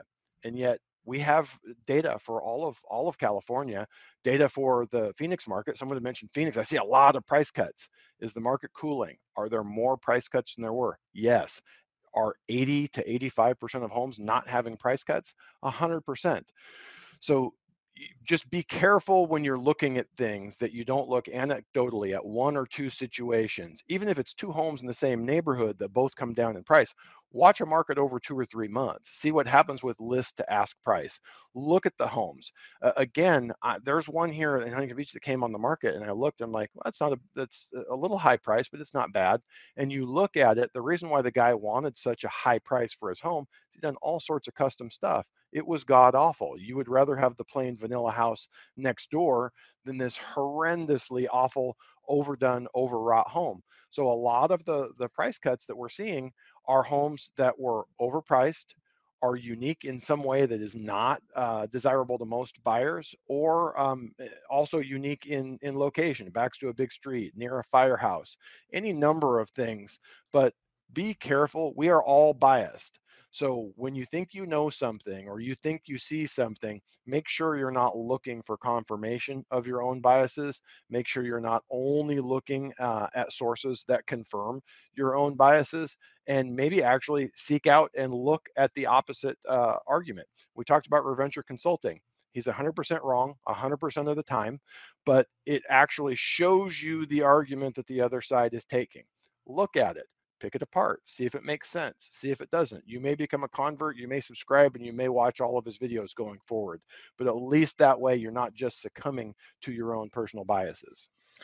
No, good stuff. Um, I can't find that chart, but I will find it and I'll put it up there. And if somebody has it, you can email it to me. But um, it wasn't in the Black Knight data, but essentially it shows that the majority of people out there have a lot of equity in their property, and I will find it. So I'll make a note and, and make sure that's on there for uh, for next week so we can discuss it. Uh, let's see here. Um, uh, this is a good one. You can go on a tangent on this one, Josh. VA loans are predatory and take advantage of veterans who don't shop around. They are not to be trusted. So I won't even I'll let you, I'll say what you're going to say and then you can dive deeper into it. But there is a lender out there that if you Google VA loans, is the top lender for that. Um, and they have a two word name. They are uh, known for charging, overcharging, having overlays, just being, you know, very egregious in in taking advantage of veterans. They are a for profit company um, that kind of looks as if they are there to help. So, Josh, what would you recommend if a veteran or anybody, if for that matter, was looking to to get a loan? A lot of veterans see that if you Google a VA loan, you cannot find anything other than that company as the number one search result. So if you feel the need to, if you want to, go ahead and call them. You're going to talk to a kid in the call center. It's not going to be a fun experience. And just like Jeb said, high rates and fees, um, overlays, the biggest, most egregious one is they'll only go to a 45% debt to income ratio, which the VA loan will let you go much higher than that. But any and all of the, the companies that service veterans, um, Navy Federal Credit Union, USAA, all of them are very similar to AARP in that they are for-profit companies. So they've picked a niche, they cater to that niche, um, and and want to tell you that they have your best interests at heart because they understand you as part of the military community. If you have an affinity with one of these groups, if you do your auto insurance with USAA and you want to talk to them, absolutely nothing wrong with it. Talk to them, but then talk to a local lender, preferably talk to a broker. Because if we showed you the numbers, the disparity between what veterans pay at, at a direct lender versus a broker is is massive. I think we talked about this a few weeks ago. If you go and look at the Optimal Blue Mortgage Market Index, the VA loan will have the highest interest rate in there, despite the fact that it should have the lowest rate. So there's a lot of lenders, not just the big ones that we talked about, pack their interest rates to make additional profit on those loans. Why? I do not know. But Jay hit the nail on the head shop around. Um, definitely don't don't go with the easy button first lender that pops up uh, in in Google. Um, and I would say that with any online lender. I'm not going to tell you there are no good online lenders. In the last couple of years, I will say this, and someone will come, well, I closed with such and such online lender, and it was an amazing experience. Okay, did you shop around? Did you see what someone else could have got you? And let's not forget that that is a not a purchase transaction. A purchase is 10 times more complex than a refinance. You can set up a refinance shop and teach kids with little to no experience the right questions to ask to gather the documentation, hand it to someone that knows a little bit more and build this assembly line. And when you uh, it, it's confirmation bias essentially. If you make it out through that process and it went well, you're going to go, oh, that was awesome. But you're not one of the five, six, seven out of 10 people who had a terrible experience or were told no uh, or had problems. So just make sure you shop with multiple lenders. And what I will say in the current market, all of the call centers have gotten very aggressive refinances are down 80% year over year. So the call centers are super aggressive in trying to do purchases, yet they're not set up to do purchases. They don't know how to do them, but they're going to sell you aggressively. I had a client earlier this week that he sends me numbers. He goes, Hey, I talked to this guy online. I found him on Bankrate. He says he can save me $5,000 over your quote. We look at it and I go, Well, the $5,000 in savings is in every part of the loan estimate that he has no control over. We talk about when you shop, you want to look at box A because the lender has control of all of the fees in box A. The $5,000 savings was all in escrow and title because he was quoting refinance rates and fees. So again, if you want to look at an online lender, um, if you want to respond to a mailer, by all means do it but just know what the business model is. It's kill them all let god sort them out. Do a bunch of marketing hand it to some kids in a call center and see what happens. All right there you go. Uh mr 619 usc do you see bakersfield having a boom due to its affordability? So i think bakersfield has probably seen its boom, um, a lot of it. But no, I mean it's it's still one of the more affordable areas out there. So as long as home prices continue to stay where they are, um, you know, I think you'll see more and more people venturing out there, just because it is one of the markets where you can still get a home for under four hundred thousand dollars, I believe. Last time I checked, uh, so you can still find property out there. For that reason, it's to people will still do it. Now, boom, it depends on what you mean by that. I don't think it's ever going to be um, Orange County, but people will move out there. I mean, there's some recent programs that have come out um, that I'm going to touch on in in a video that comes out Friday uh, with regards to free down payment here in California.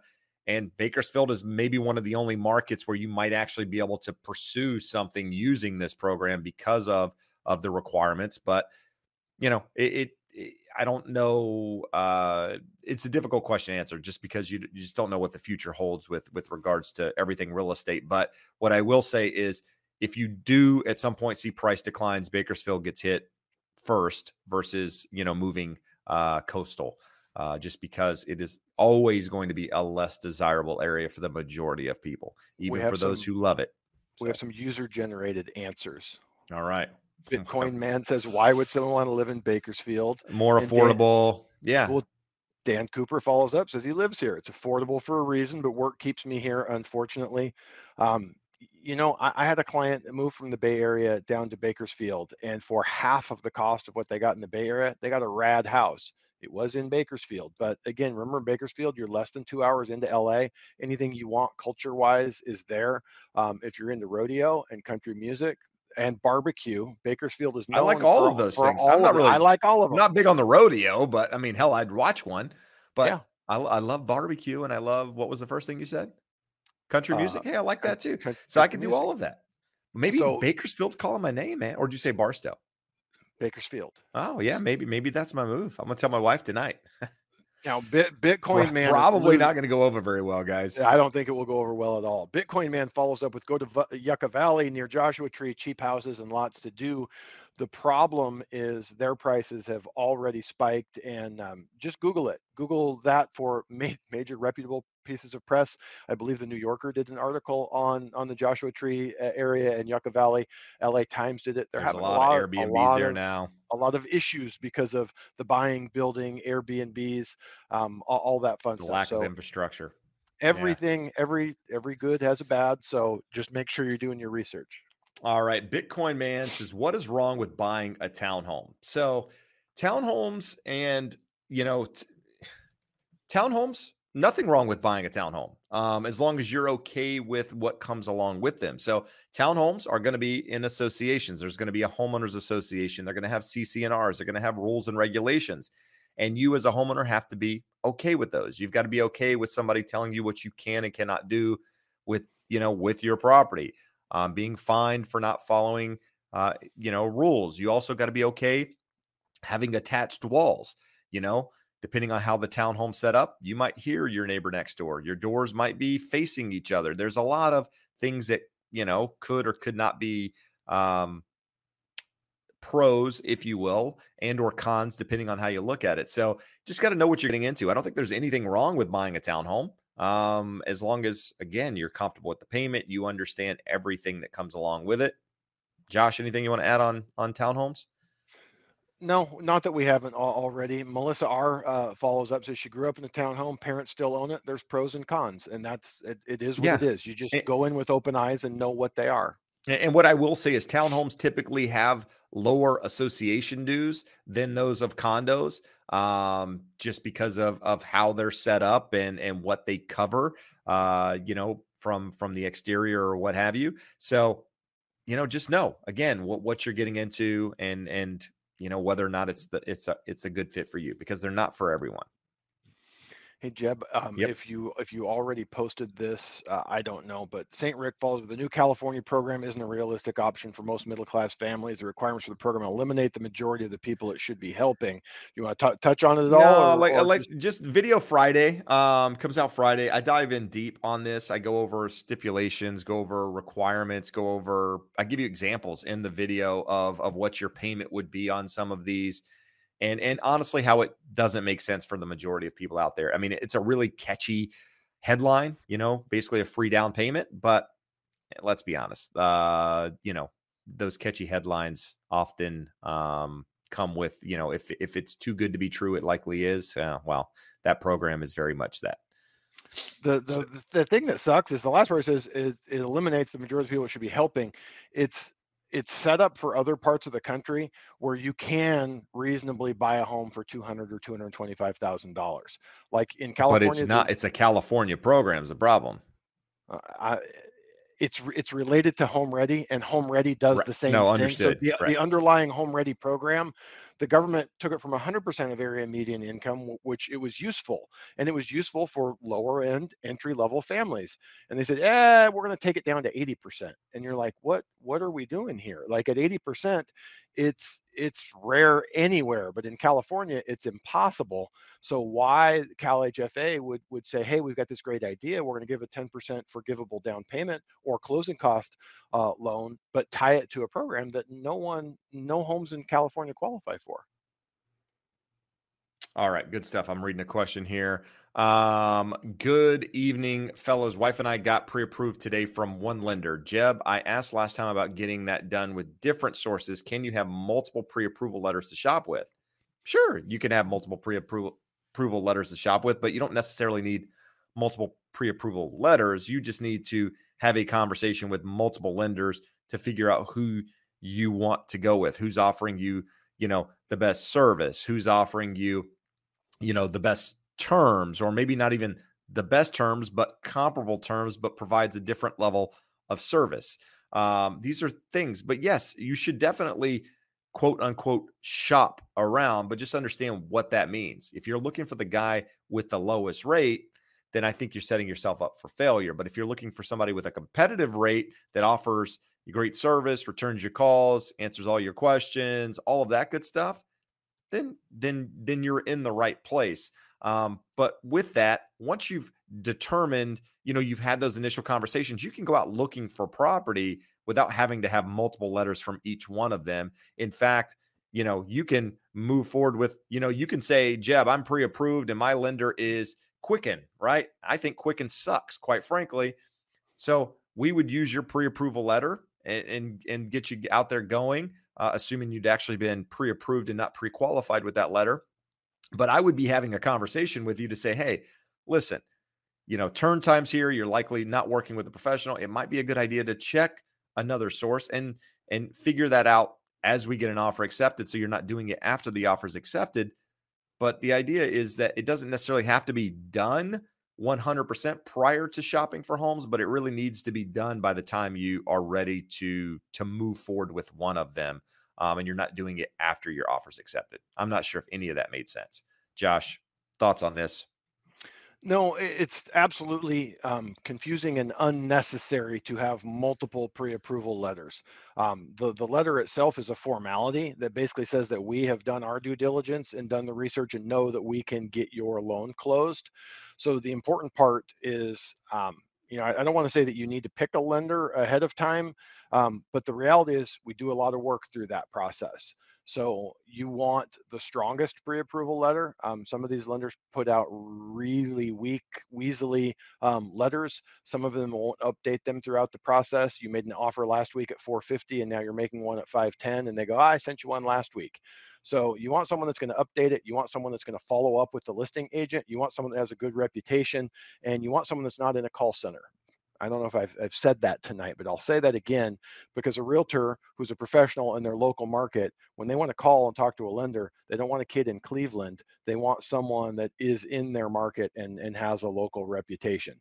And know a we have a guaranteed pre-approval letter that guarantees you a thousand dollars does not uh, if the deal doesn't close that doesn't uh, motivate a seller or a realtor to go, oh, cool, they're offering a thousand dollars if they screw up my deal. Um, if you look, uh, that company made billions of dollars last year. I don't think thousand dollars is much of a penalty for screwing up and, uh, and blowing up a transaction. So what you need to to look at is shop for terms, um, I can't issue you a pre-approval letter without actually pre-approving you, so I need that documentation. But again, there's nothing wrong with shopping around. And I'll tell anyone, if you shop with five people and you come to a conclusion that I am not your best option, then I didn't do my job. I either didn't communicate it to you correctly, um, or something else uh, came, came into play there. I've said a million times, reputable lenders should all be in a pretty narrow range in rates and fees, and that shouldn't be the deciding factor. You should work with the most professional person with the best reputation in the market, but that most importantly works well with you, communicates with you, explains things to you, keeps you in the loop. Good stuff. Um, clear. We must not know what it's like to be a disabled veteran. Josh, we're getting hammered here in the uh, the chat. Um, I do not know what it's like to be a disabled veteran, but we help five, six, seven, eight of them every year. So we've worked with a lot of them. We've helped them out. Um, just trying to to go through. If anyone quoted you anywhere near six and a half percent on a VA loan, um, or had you looking at six and a half percent loans when you are VA eligible it simply just needed to talk to someone else who could point you in the right direction. No, and, and Zen, not familiar with what it's like to be a disabled veteran, but I do appreciate your service and uh, and what you've done. Sorry about the disabled part, um, but you did mention earlier about lower credit scores. The one nice thing about VA is they, they you know, don't really hit you uh, for lower credit scores. Now, depending on what your credit score is, that could be an issue. But the nice thing about VA is that is something they they take into account, um, and and you know, still get a pretty pretty damn good rate when it when it comes to VA um, with lower credit scores. So, Josh, what are you seeing here? Um, no kidding. Do you have a list of names or suggestions on who to shop around with for USDA loans? So I don't have a list of names that I post up here, but depending on where you're looking, you know, again, the majority of the United States offers USDA loans, um, you know, because of of where it falls in. I think it's like 99% of the US actually qualifies for USDA. There's just several pockets that don't have a lot of USDA, like here in Orange County where we are. But depending on where you're located, you know, reach out again. There's a there's a link in the chat or it's just at the the bottom of the screen now. Go there, enter your information, and I'll connect you with an expert in your state that that does USDA and is familiar with it. Help guide you through that process. So that should be helpful on that front. Uh, Jeb, let's Jeb, let, let yep. me throw one piece of information in on that. This isn't specific to USDA, but we're talking yep. about VA loans. We're talking about USDA loans. We're talking about purchases versus refis. If you're talking to someone about doing a loan, ask them how many purchase loans did you do in the last 12 months, in the last calendar year? How many VA do? How many USDA loans you do? We're in a market where there are less than half of the loans available that there were last year, or, or about half of what there was available last year. So you have people who would have said, I don't have time to figure out how to do a VA loan. Last year, I got 14 refis sitting on my desk. This year, we'll tell you, oh, I can get you a great deal on a VA loan.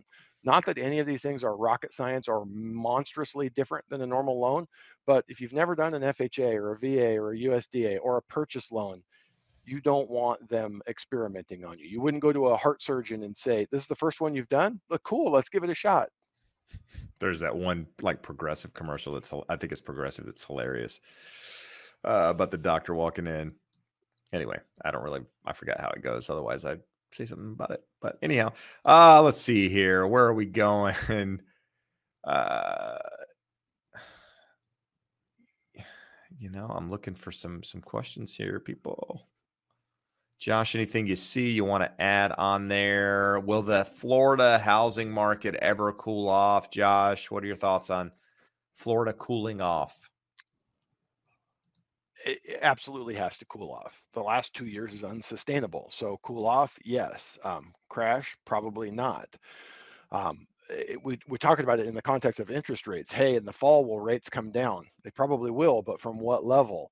Same thing with, with home prices. Home prices don't go up forever. We will see some form of correction at some point, either in the form of a long term sideways trend or even a, a decrease in year over year values. But the question becomes from what level? So right. look at your local market stats, the stats that Jeb talks about. How many homes are on the market? How many go into escrow? So what is that absorption rate? Is it less than two months? Is it four months? Is it eight months? So that you kind of know. And how is it trending over time? we're talking about. The market is cooling, it has softened, but just from a, ridiculous where we have 10, 12 offers on every property to most of them are two, three, four proper, uh, offers on every property.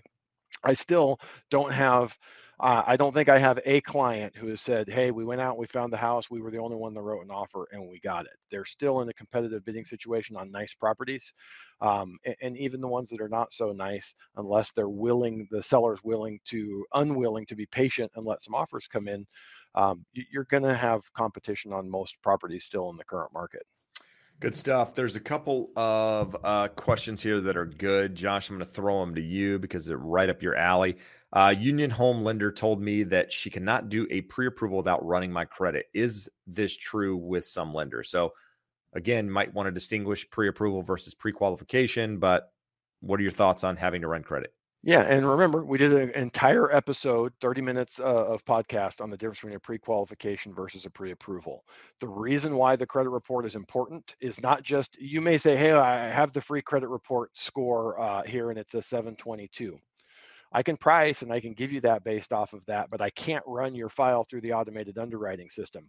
So um, we can do a manual underwrite on an FHA, on a VA, and a USDA, but um, for conventional loans, it's going to need to go through an automated underwriting system, and I cannot do that without a credit report.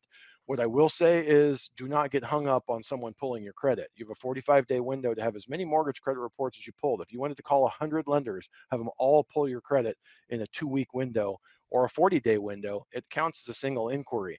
So there's very little cost in terms of credit score to that. For people with decent credit, it's a one to three point hit uh, in terms of credit score. So you're giving up very little, but you're getting a ton in terms of certainty. Without that credit report and running it through the automated system, I cannot give you certainty and I can't guarantee you the accuracy of the pricing that we're giving you. So uh, again, it sounds like you're worried about a hit to your credit score or having too many reports pulled or too many inquiries. If you're serious, you want a full pre approval and they do need your credit report to do it. Good stuff there. Um, got a question from Lon Lee. Uh, heard the jumbo loan that some banks keep on the balance keep on the balance has lower rates than conventional. Is that true? So, do some lenders offer better rates on jumbo loans than they do on those of conventional loans, Josh, because maybe they're portfolio loans or something they service themselves? Yep. And over time, this changes. Sometimes jumbo rates are higher, sometimes they're lower. In the current market, because they're not being sold to Fannie and Freddie, um, whether it's a portfolio bank like a local credit union or a local bank that's going to hold it, or even a, a, bigger investor like Chase does a lot of jumbo loans. They buy a lot of jumbo loans in the secondary market. Um, they have much more stringent guidelines, bigger down payments, higher credit scores, reserve requirements. So investors are paying more for those mortgage-backed securities than they are for Fannie Freddie FHA VA product right now. I shouldn't say that. Your FHA and VA, you're probably going to get a little better rate uh, than uh, a jumbo, but the jumbos are definitely in the current market.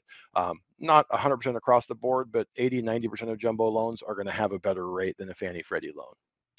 No, good, good stuff. Um, let's see.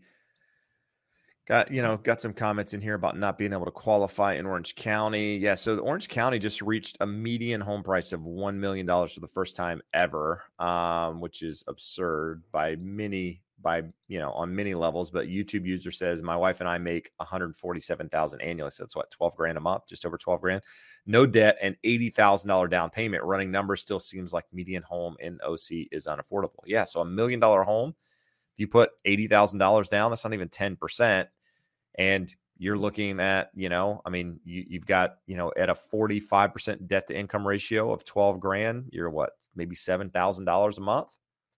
So, you know, I, hell, I don't know. Josh could run the numbers, but interest rates at in the mid fives, it's going to be tough, tough to qualify for that property with taxes and eh, mortgage insurance and everything that goes into it. But yeah, maybe maybe with uh, with interest rates staying higher, you get some more relief, more options in those lower price points under a million, and it gives you the opportunity if you want to be here in Orange County.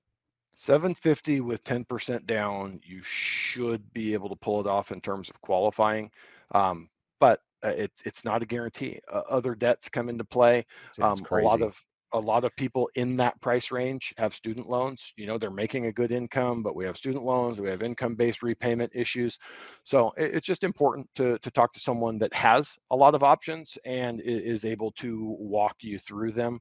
Um, you know and, and, to a degree interest rate does matter when you're at the margins there pushed to the highest levels uh, a quarter percent three eighths of percent in interest rate could make the difference between qualifying or not qualifying nope good stuff um three putt is asking the same question you asked earlier we answered it earlier in the show so you'll have to go back and check that out sorry about that um it's kind of like three putting huh sucks um, anyway, uh, Josh, this this question came up last week, and I wasn't um entirely sure what a covered mortgage was. So, what is a covered mortgage? Any idea what a covered mortgage is? I need a little more. I context. said if you were here, you could probably answer the question. I had no idea. Yeah. All right. Josh is going to look that up. He's We're going to do a little Google and see if we can figure it but in the meantime, Jennifer is saying, please like and subscribe. So um, I'm asking you to do the same. There's 117 likes at the moment, 229 of you. So that means a lot of you are slacking or just don't really care for us and just, uh, you know, you're holding out, you're fighting it.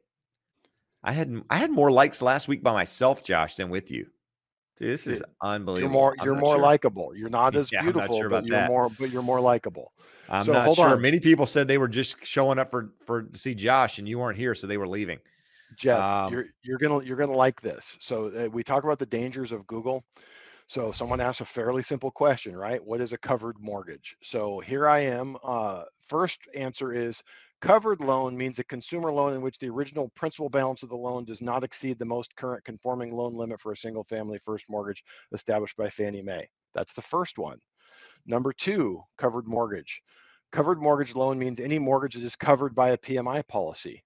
Okay, Ooh. those are two two very different answers. Yep. Now we get to consumerfinance.gov from the CFPB.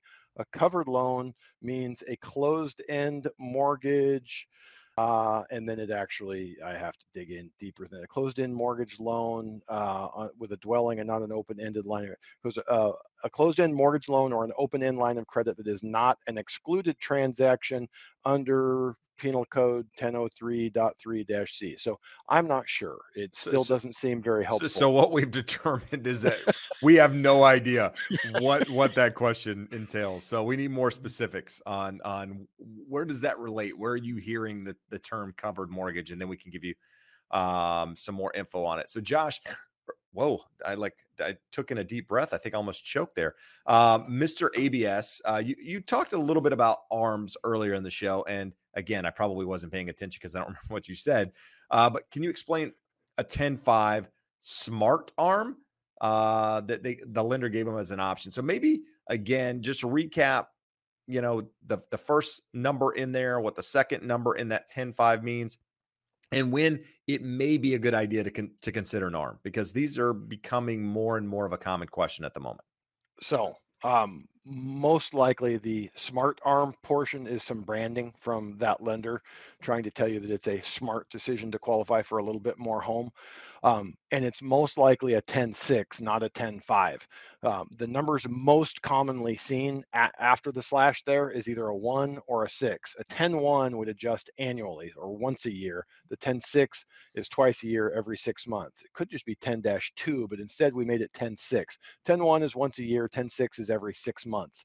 So that loan is going to be fixed for 10 years. I don't know if you were around earlier in the show when we were talking about it but the average tenure of homeownership right now is about 10 and a half 11 years so for most people, you would be fixed for the entire 10 years, have one adjustment before moving and selling the home.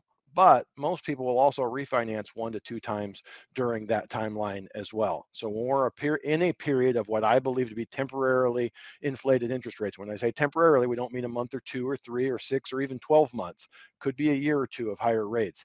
You're still getting 10 years of insurance of fixing your payment while you are looking for an opportunity for lower interest rates to refinance to a 30 year fixed or a lower interest rate or maybe a new 10 6 arm at a lower interest rate um, or thinking you may just be moving on and that's all the fixed period that you need.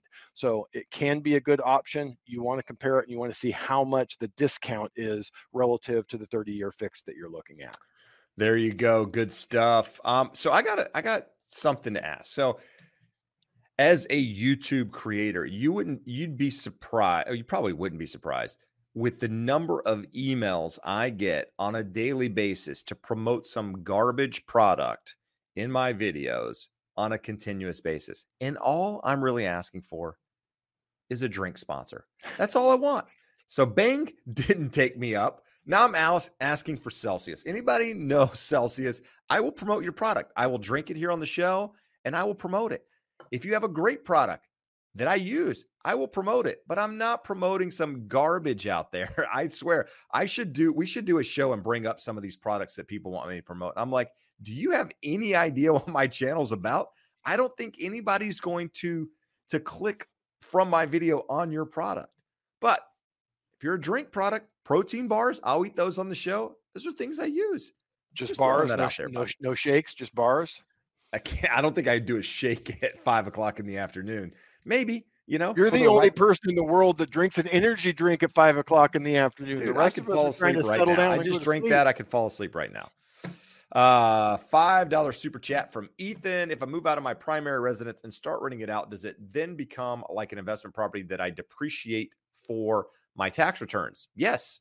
Um, if it is if if you note it on your tax returns as an investment property, you can depreciate it. Now, you can't do it until that happens, uh, but something to keep in mind once it goes from a primary to an investment property, you start the the process of of potentially losing that capital gains exemption if you keep it for five years or more as an investment property. So you've got to live in it two of the last five years to avoid capital gains. Once you turn it to an investment property, after what three i guess after three years in that in, as an investment property you've essentially lost um you know three years in one day you've essentially lost some of that capital gain so just some things to keep in mind when turning it from one to the other but uh yes you can do that um, if any of you have happened to notice that I keep itching my damn nose the whole damn show, I got cute and decided I was going to let the mustache go and not trim it while I was trimming the beard. And today I have hit the point where uh, mustache hairs are going up my nose and it's driving me out of my mind. Well, there you go. So we're really getting into some different things tonight. Josh's nose hairs. You know, I'm talking about mustache hairs, not nose here. hairs. You know, we've got a lot of things going on, guys. Um, let's see. I'm going to ask again. I ask at the beginning of the show for those of you who watch my channel, those of you who listen to the podcast, either or. What are some topics you want to hear? That's what I'd like to see you put in the in the the description there because those things are helpful. I hate talking about the same things over and over again, but what you guys have to realize is uh, a good majority, 70% of the people that watch my videos don't subscribe to my channel and have never seen me before. So a lot of the things you hear over and over again are because new people are watching the videos and have never never heard me say that.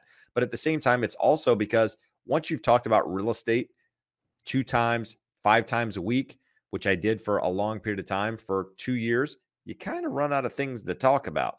Um, and I want to continue to stay relevant and keep you guys in the loop. So that would be helpful if you could help me out with any of that stuff. But if you can't, then well, I'll start promoting garbage products and and uh, then you guys will get fed up and and listen to me. So there was a question here a moment ago, Josh, that I wanted to put up here, and it had to do with credit.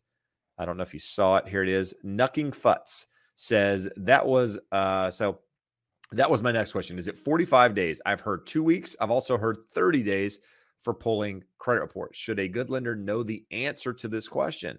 Because several haven't. I, Josh, I love, what are they I talking the about? Last part, Jeb. Yeah. We should make a list of of gotcha questions to ask a lender to find out how well they know their job. That no, I'm not saying something so difficult that you have to be like a guideline geek genius to answer it, but but simple ones. Um, the CFPB themselves, like I don't I don't ever take ask anyone to take my word for it. The CFPB, this is important enough that they have a web page. So once Jeb jumps on to the next question, I'll find it and I'm going to put the link over here in in the comments. But the CFPB has a, an article on it that says 45 days. Now I already know the way your brain works just by the way you're asking these questions. I would never go the whole 45 days. I mean, unless I, it's like 40 days and I find a new lender that has some amazing product and I want to talk to them, keep it within a two to three week time frame.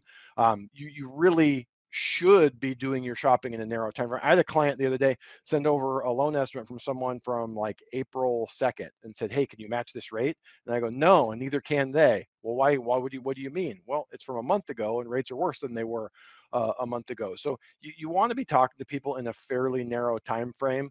So. Uh, me, I'm conservative. I'd probably keep it in a two to three week time frame, but I'll, I'll get the CFPB link so you can see. They say you have 45 days to pull as many mortgage credit reports as you want. There you go. Um, Tiffany says, "Where do you think uh, housing market is going into 2023 in relation to home value increase or decrease? Also, your best guess on interest rates." So, last year, November, December, I said I think home prices this time next year will be higher than they are now. I still believe that to be true. Um, and with that said, a lot of people that I respect um, in in real estate and mentors or whatever believe that again home prices are going to slow you're still going to see appreciation this year but you're also going to see appreciation in 2023 i don't know what that looks like um, i don't i don't not believe it um, I, I think again there's regardless of what you believe supply is still low um, fundamentally and and demand there is still demand there so i think home prices move sideways to slightly up, maybe slightly down in some markets. Do I see a case for appreciation next year? Absolutely. Do I see a, a case for maybe slight uh, depreciation in some markets? I see that as well. Um, I just see a little bit more balance coming in, but I still think it's it remains a seller's market, which to me says that prices probably don't go very far in either direction. And what do I mean by that? I would say three, four percent either way. Josh, what are your thoughts on that question? I, I wouldn't argue with that. And there are people, um, economists, a few that we actually trust and know and believe that they actually have their, their finger on the pulse. And they would tell you something similarly that after the last two monster years, we need a few years of three, four, five percent uh, appreciation. You know, we've talked about Logan Mohtashami on here before, and we have already exceeded. So when you look at that that graph of mm-hmm. millennials coming to peak home buying age, he ran that through 2024, and we've already exceeded the aggregate appreciation that he expected yeah, for he, that. He was expecting period. what 24 percent or something. Yeah, Yep. So we've already exceeded that. So it would be reasonable to expect that we would not see um, that type of outsized appreciation going forward. Um, but I'll believe it when I see it. You know, Jeb, you had said last year when people started asking us in the fall, you said, ah, I think five to seven percent. And I said, I hope you're right, but I think it's a little bit of wishful thinking. Yep. And and who knew? None of us, none of us, none of you watching, none of us expected the crazy wild ride we've had the first five months of the year with the level of appreciation we've had and the level of increase in interest rates. So um, been a very difficult to to predict and project year and we're going to see how that plays out through through the rest of the year again it was very interesting knowing that we had the cpi figures coming out today seeing that the markets were expecting a, a soft figure it seems like the markets whoever uh, you you call that um, they're wanting us to be at peak inflation. I don't know that we're there. I don't know that we have much more to go but at some point when when rates keep going up it's very easy for all of us and i'm not saying just you guys wanting to borrow to buy me making my living giving people loans you get to a point where you start to go well this is just going to keep going forever. Like for at the first part you're like well this kind of exceeds what's reasonable. And we're looking at the technical chart saying we have support here it should stop here. And it burns through that. We have support here it should stop here. When you get to the point where you're saying that's just going to keep getting worse is about when we've seen the end of it. It's always darkest before the dawn. And that's kind of where I feel like the markets are wanting it to be. Doesn't mean that they're right, but kind of the sentiment is that we, we are nearing the end of, of the interest rate hikes, but I think we still have some more room to go. There you go. Um, let's see here. There was something I was going to touch on, and now I completely forgot where my oh Ariel says, Can I talk about the forgivable equity builder loan? I have a video coming out on Friday on my channel. Be posted at noon on Friday where I go into detail about this program. So watch that video. I talk about pros and cons of it. Um, I explain all the things you need to know if you are wondering about it, considering it, all of that good stuff. So hopefully that's helpful. Uh, there was another question up here. Claudia says, is it a good time to sell a house in Orange County to buy a bigger house? So here's what I would say, whether it's Orange County or any other market. The answer is, I mean, the easy answer is can you find a property that you want to actually buy that's on the market, right? I mean, I think that's first and foremost. So is there something out there that you like um, or or similar to what you're looking for in the market that's available? Is it common that it comes up? That sort of thing. Because uh, what we've seen over the last six months to a year has been very difficult to sell and buy because it's been really really good on one side of selling and difficult on the other side buying because there hasn't been any inventory. You're competing against multiple offers having to go way above the asking price.